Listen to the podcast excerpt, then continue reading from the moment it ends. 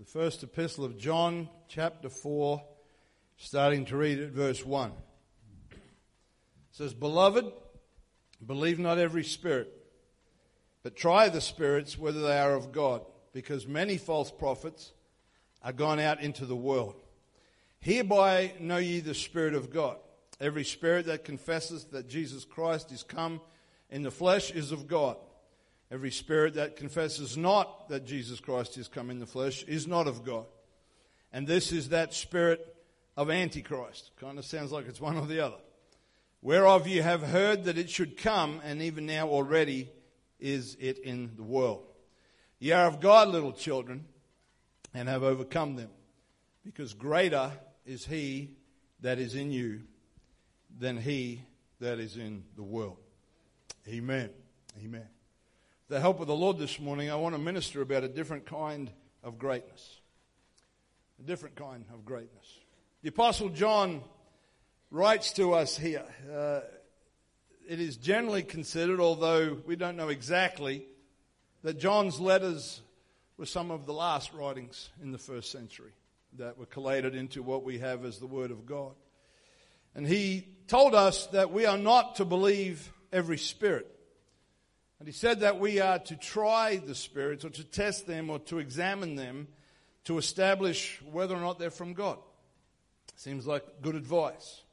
That statement in isolation kind of sounds a little bit like we're, we're constantly speaking to spirits or demons and, and trying to work out who they are and where they come from. And let me say this there are certainly times when we need to be aware of particular spiritual activity and we need to respond accordingly. Jesus spoke to evil spirits and he cast them out. But when Jesus spoke to evil spirits and he cast them out, they presented themselves to him in human vessels. They were not ghost like figures that floated around, but he spoke to people that had been possessed or taken advantage of because of their sins and their weaknesses. And the apostle here in his epistle is also warning us about the same thing. Because the reason that we need to try the spirits is that there are many false prophets that have gone out into the world. It is, to me, very sobering to realize that while still in the first century, there are already many false prophets gone out into the world. Still almost within reach of the ministry of Jesus Christ. Still only a generation, you might say, or at the end of John's generation, he didn't say there were a couple of problems. He said there were many false prophets that have gone out into the world. And John's concerns were with the spirits that were either behind or motivating these false prophets and their message. When he talked to us about testing the spirits, what he was encouraging us to do was to examine the spirit of a prophet or a preacher and whether or not they confessed or believed that Jesus Christ has come in the flesh. Now, again, if you read over that quickly, it can just seem a light thing and you may not grasp what he was saying. But what John was saying is we need to examine whether or not they believe. It's more than just whether or not they believe there was a man named Jesus that lived. It's more than just whether or not they believe that Jesus was a prophet or a teacher from God. The question, the test was more than whether or not they believed that Jesus was a delegate or an ambassador or a junior official because the same John that wrote that epistle wrote to us in his gospel and told us that the Word was made flesh and dwelt among us. He recorded that Jesus said, Before Abraham was, I am. And that Jesus said, If you've seen me, you've seen the Father. That Jesus said, I and my Father are one. And that Jesus said, I am the resurrection and the life. And at the end of his gospel, John recorded Thomas, the apostle who wasn't with everybody else when Jesus first appeared to them and they said, Hey, Jesus has risen from the dead. And Thomas said, I won't believe it unless I can put my hand in the hole in his side and put my finger in the nail prints in his hand. And the Bible says that Jesus appeared and said to Thomas, Here I am, Tom. Here's my hands. Here's my side. And the scripture says that Thomas just said, My Lord and my God. Amen. So what John was telling us that if we want to know if the spirit of a prophet is in tune with the spirit of God, what they will confess is that God was manifest in the flesh. that in him dwells all the fullness of the Godhead bodily, and that the one God of the Shema of the Old Testament, that hear, O Israel, the Lord our God is one Lord, is still the one God of the New Testament church. He is still the chief cornerstone. He is still everything that we build must be measured from Him and to Him and through Him. Amen. Do you want to know how you test the spirits and test the spirit of a prophet? Ask them who the man from Galilee was. That's how you find out if they're in touch with the Spirit of God. Amen. You know something? The devils know. It's what the Bible says. You know, they pass that test every time. They know who Jesus was. They know who Jesus is. When you ask the devils how many gods there are, they know very clearly that there is only one.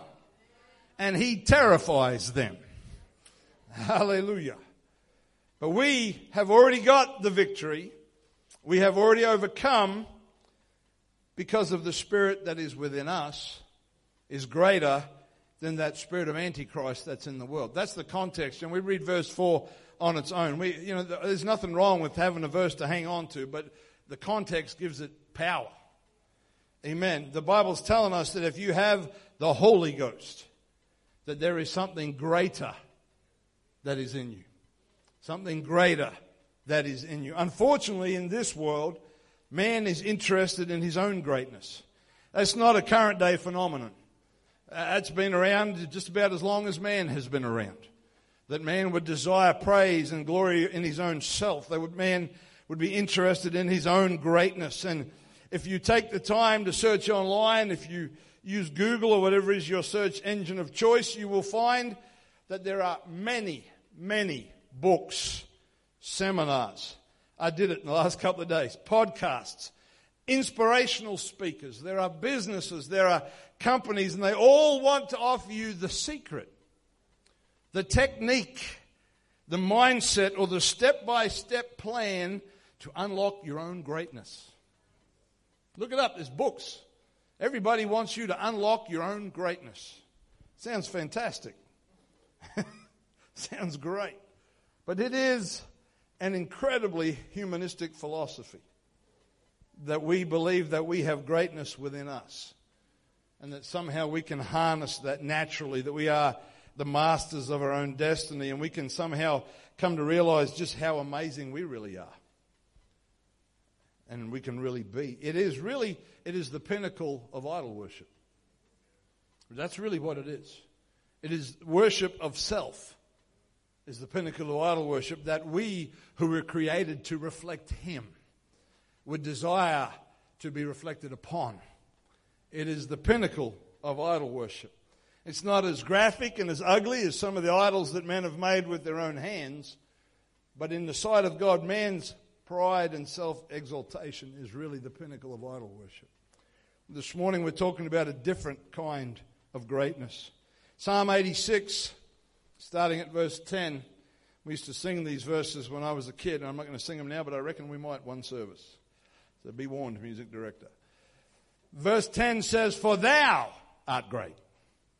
Thou art great, and doest wondrous things. Thou art God alone. Teach me thy way, O Lord. I will walk in thy truth. Unite my heart to fear thy name. I will praise thee O Lord my God, with all my heart, and I will glorify thy name forevermore. He's the one that is great. Not you, not me, but he is the one that is great. That's why the Apostle John said, Greater is he, not greater are ye. He said, Greater is he that is in you. It's not us. Matthew chapter 11. Give you a moment to turn there. We're going to read a passage here. Matthew 11 starting at verse 1 says and it came to pass when jesus had made an end of commanding his 12 disciples he departed thence to teach and preach in their cities now when john heard in the prison the works of christ he sent two of his disciples and said unto him art thou he that should come or do we look for another jesus answered and said unto him go and show john again those things which you do hear and see the blind receive their sight, the lame walk, the lepers are cleansed, the deaf hear, the dead are raised up, and the poor have the gospel preached to them. and blessed is he whosoever shall not be offended in me. And as they departed, Jesus began to say unto the multitudes concerning John, What went ye out into the wilderness to see? A reed shaken with the wind? But what went ye out for to see? A man clothed in soft raiment? Behold, they that wear soft clothing are in kings' houses. But what went you out for to see? A prophet? Yea, I say unto you, and more than a prophet.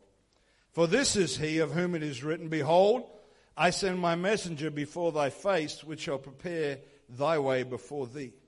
Verily or truly I say unto you, among them that are born of women, there hath not risen a greater than John the Baptist. Notwithstanding, he that is least in the kingdom of heaven is greater than he. John the Baptist, not the apostle, different John. John the Baptist is in prison. He has lived his life for one purpose.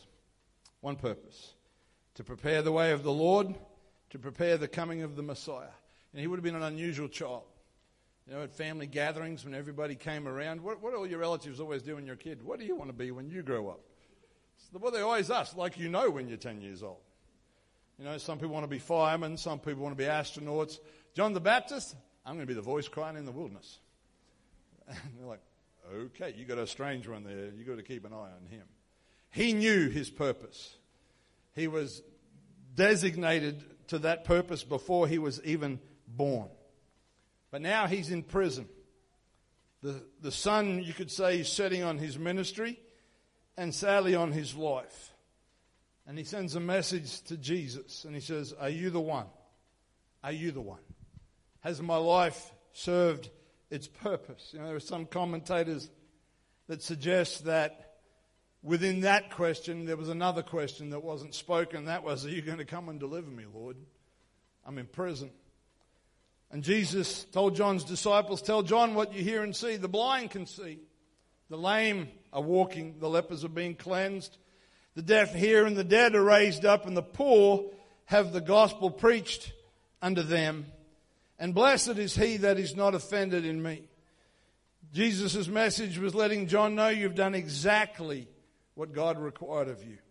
You filled your purpose. Your ministry is complete. You have prepared the way. And he said, Now, if people will not be offended at my message, they shall be blessed. And if we think John had a question that was unspoken, perhaps Jesus had one in his answer. I'm not coming, John. I'm not going to come and get you out of prison. And as the disciples of John leave to deliver the message to their master, Jesus turns to the crowd, which by this stage the Bible says has become a multitude. And when I read the text, maybe it's my imagination, but I can hear the emotion in Jesus' voice as he speaks about John the Baptist, knowing that his life is soon coming to an end. And he turns to the crowd and almost with a challenge, he says to them, What did you go out to see in the wilderness? What did you really expect? And you heard about this man and his ministry and what he was doing out there by the River Jordan. What was it you went out to see? A reed shaken in the wind? Somebody that was so easily tossed to and fro, easily thrown off course or easily discouraged? He said, Not John. Not John. He held his course, he kept to his task. Did you look for a man who was focused on the comforts of life? soft clothes and nice houses.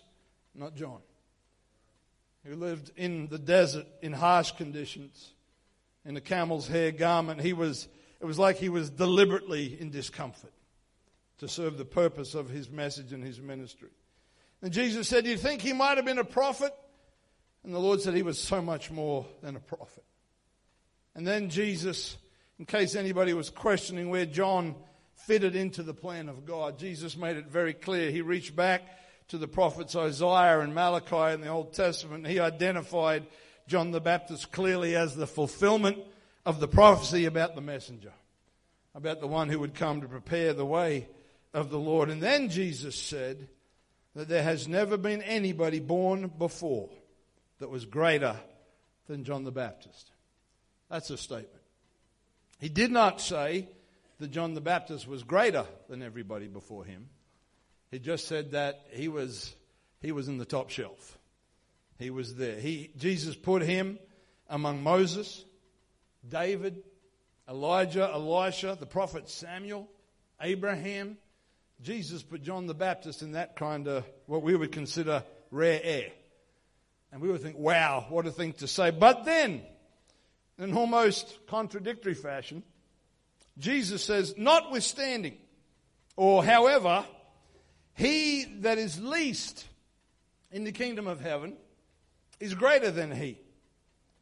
Now, they, those comments seem to be counterintuitive. They seem to be opposing one another. But when you understand what Jesus was saying, it's not really a comparison between John the Baptist as an individual and another individual who's in the kingdom of God.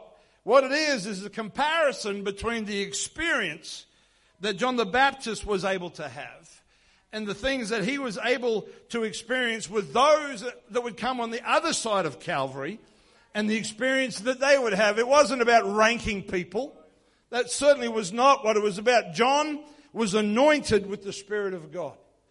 He was called by God. He had divine purpose. And the scripture even says that he was filled with the Holy Ghost from his mother's womb. Now, I don't profess to be able to unpack to you all of exactly what that meant, but it was not the same as when they were filled with the Holy Ghost on the day of Pentecost.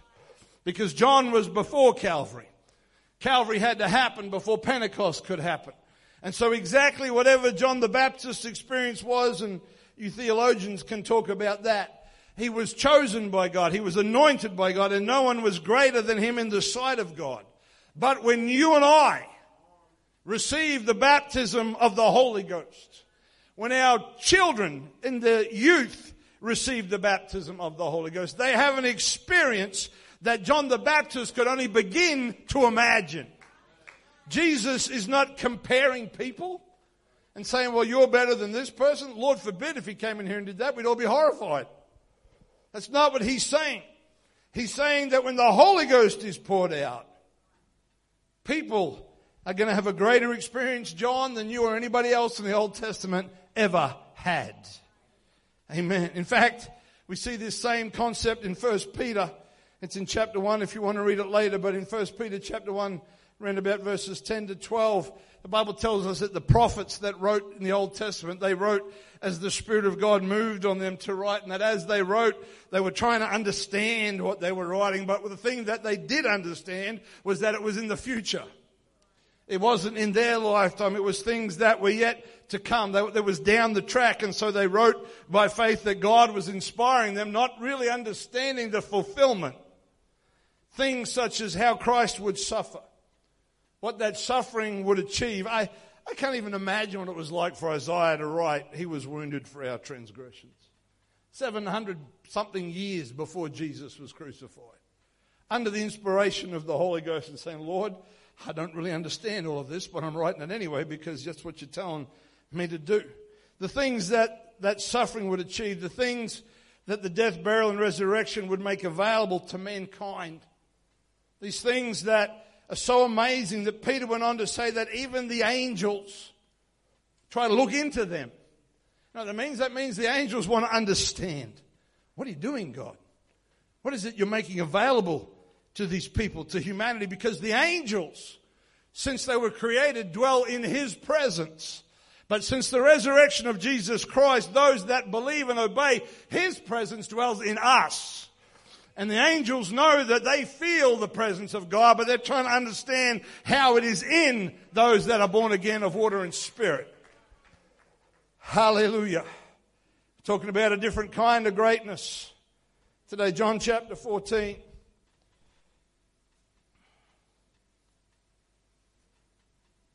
John 14, starting at verse 6. Many of you could quote some of these verses. Jesus saith unto him, I am the way, the truth and the life. No man cometh unto the Father but by me. If you had known me, you should have known my Father also. From henceforth you know him and have seen him. And Philip saith unto him, Lord, Philip's struggling a little bit, you know, like when you're sitting in calculus at high school and it doesn't make any sense. Philip saying, Lord, show us the Father, and it sufficeth us. Lord, that'll be enough, Lord. And Jesus saith to him, Have I been so long time with you, and yet hast thou not known me, Philip? He that has seen me has seen the Father. And how sayest thou then, Show us the Father? Believest thou not that I am in the Father, and the Father in me? The words that I speak unto you, I speak not of myself, but the Father that dwelleth in me, he doeth the works. And the Lord said, Believe me that I am in the Father, and the Father in me, or else believe me for the very works' sake. Truly, truly, I say unto you, he that believeth on me, the works that I do shall he do also. And greater works than these shall he do, because I go unto my Father. Now remember, at the start of this this morning, John, the apostle, not the Baptist, we got some revolving Johns here. But John, the apostle, told us that the way we test the spirits of the prophets is about asking them about is Jesus Christ come in the flesh. It's the same apostle that records this conversation. And Jesus says, I am the way, I'm the truth, I'm the life. He said, nobody gets to God but by me. In other places, he spoke about being the door. And he said, if, if, if you know that, you, you should have known my father. You should realize that you know him and you've seen him. Then we have that conversation with Philip where Philip's, Philip's head's hurting a little bit. He says, Lord, just show us the Father, Lord, and we'll be okay. That, that'll be enough for us. We'll, we'll work the rest out later. And, and the Lord's like, Have I been with you all this time, Philip? And you haven't known me? If you've seen me, you've seen the Father. Amen. And what is, what I feel is really powerful about this passage is that Jesus makes a direct connection between his identity, between his words, and his works, or his actions. He connects all three of those together. Amen. Because then Jesus says that if you believe on me, or who I am, and what I say and what I do, then you shall do the same works, and you shall do greater works than these. Now, I've heard that verse preached to build faith, and I'm all for building faith. But I've heard that verse preached that we shall do greater miracles than Jesus did, or we shall do more miracles than Jesus did. But let's consider that for a moment. Jesus healed the sick. He made the blind see. He made the lame walk. He cleansed the lepers. He cast out demons.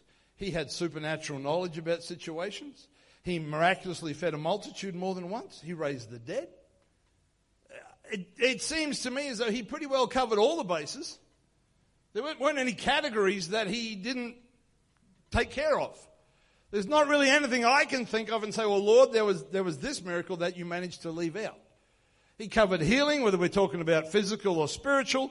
He, he, he, he did it all. He did it all. And so I, I, certainly don't think that verse can imply that the things that we're going to do that are greater are, you know, more special miracles. That we're going to come up with some whiz bang thing that Jesus wasn't able to do.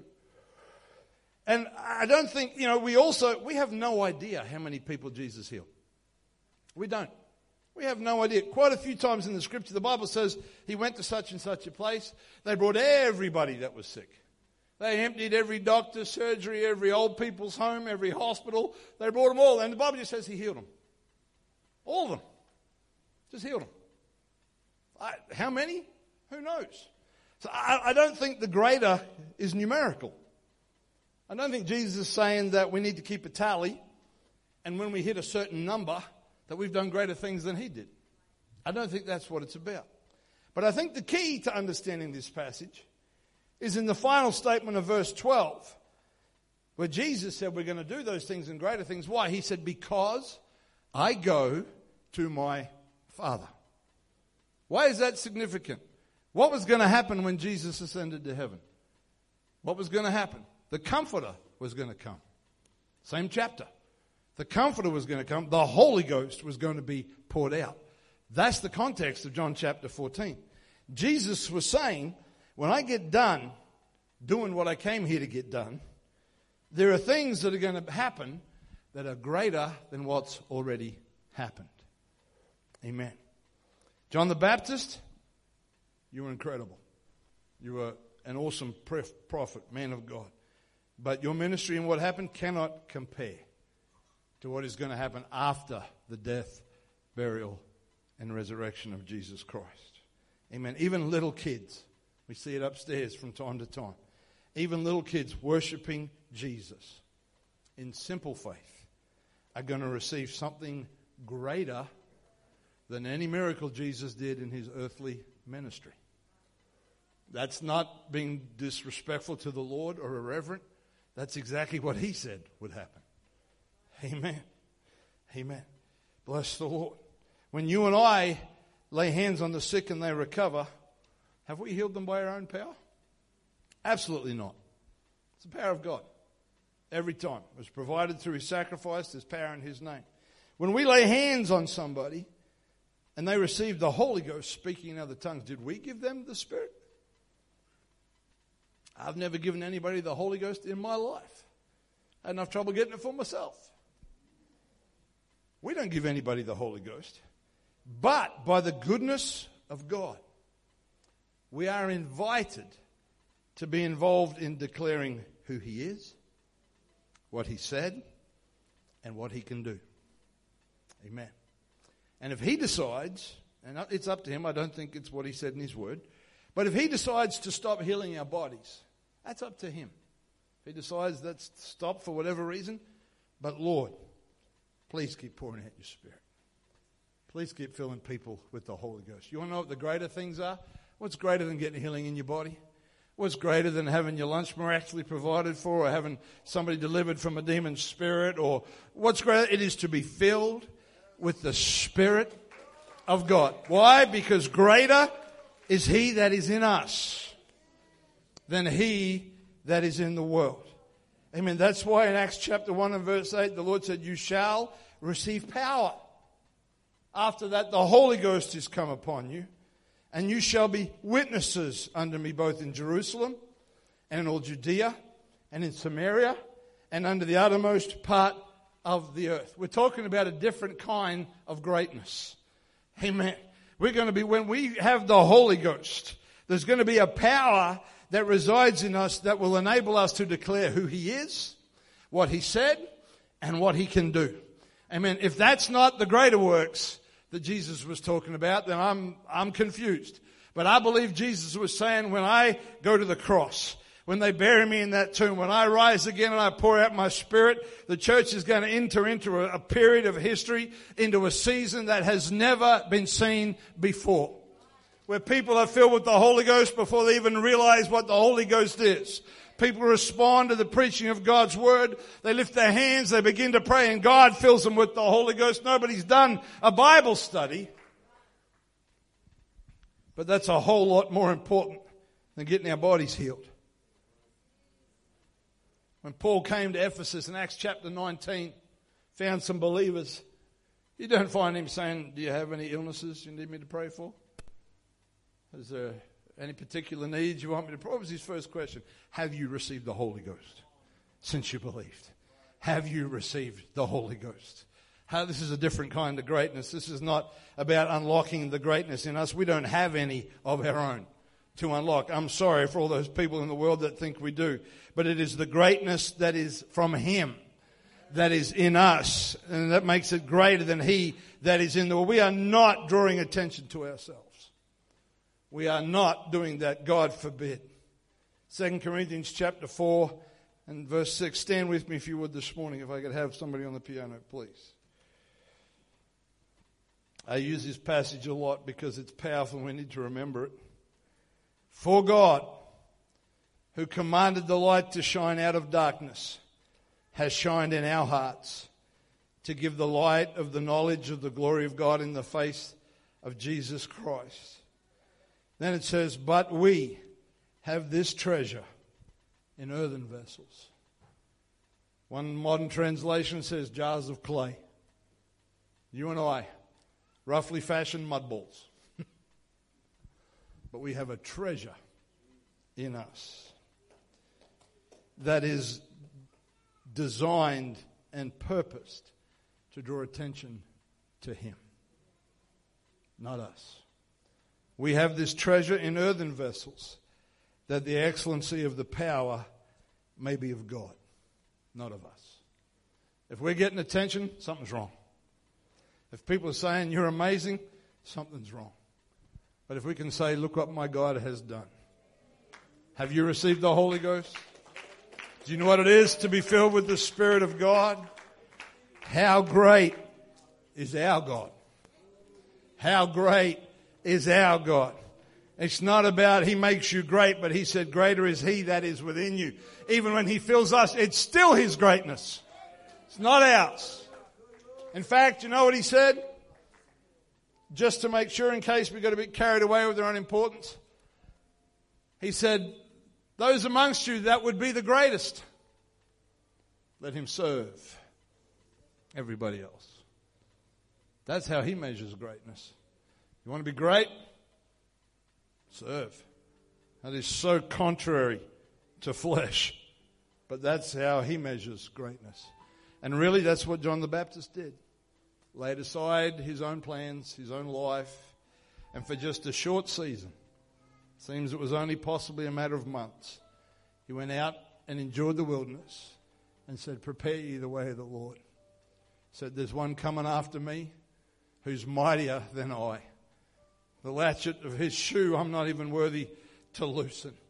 He said, He shall baptize you with the Holy Ghost and with fire. You know, I've read that so many times. How did John even know there was a Holy Ghost? Spirit of God was on him as he ministered, and he prophesied about what Jesus would do. This morning, I'm not here to try to help you to unlock your own greatness.